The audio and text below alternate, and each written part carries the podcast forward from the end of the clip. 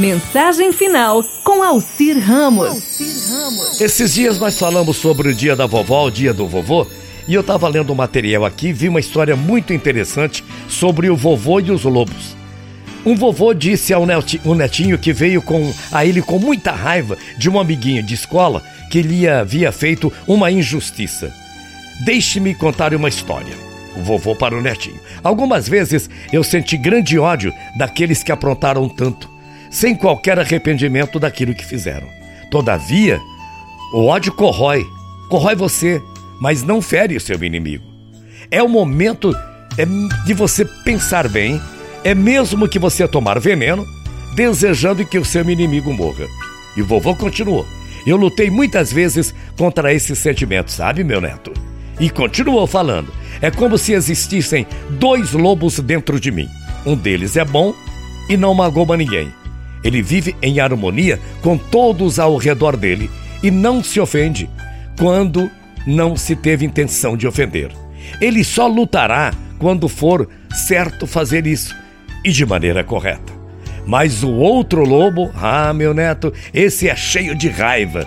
Mesmo as pequeninas coisas o lançam num ataque de ira, de fúria. Ele briga com todos o tempo todo, sem qualquer motivo. Ele não pode pensar porque sua raiva e o seu ódio são muito grandes. É uma raiva inútil, pois sua raiva não irá mudar coisa alguma, nem na vida dele e nem nesse mundo. Algumas vezes é difícil conviver com esses dois lobos que existem dentro de mim, pois ambos tentam dominar o meu espírito. E o vovô continuou, bastante entusiasmado, falando a história para o netinho, que estava muito bravo com o amiguinho.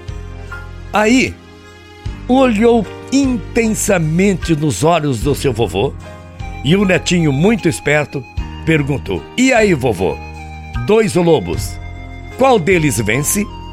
O vovô deu um sorriso e respondeu bem baixinho para o netinho: Vence aquele que eu alimento mais frequentemente. E qual que você alimenta? Disse o netinho. Ou perguntou o netinho, né? Aí o vovô disse: É difícil pensar em amar alguém que você não gosta. Amar quem te prejudica ou difícil mesmo é amar quem te ofendeu.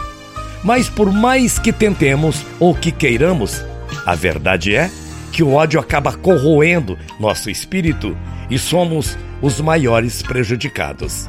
E concluindo, o vovô disse: pense em como você pode amar o nosso semelhante, não me importando o que ele fez ou qualquer que tenha sido a atitude dele.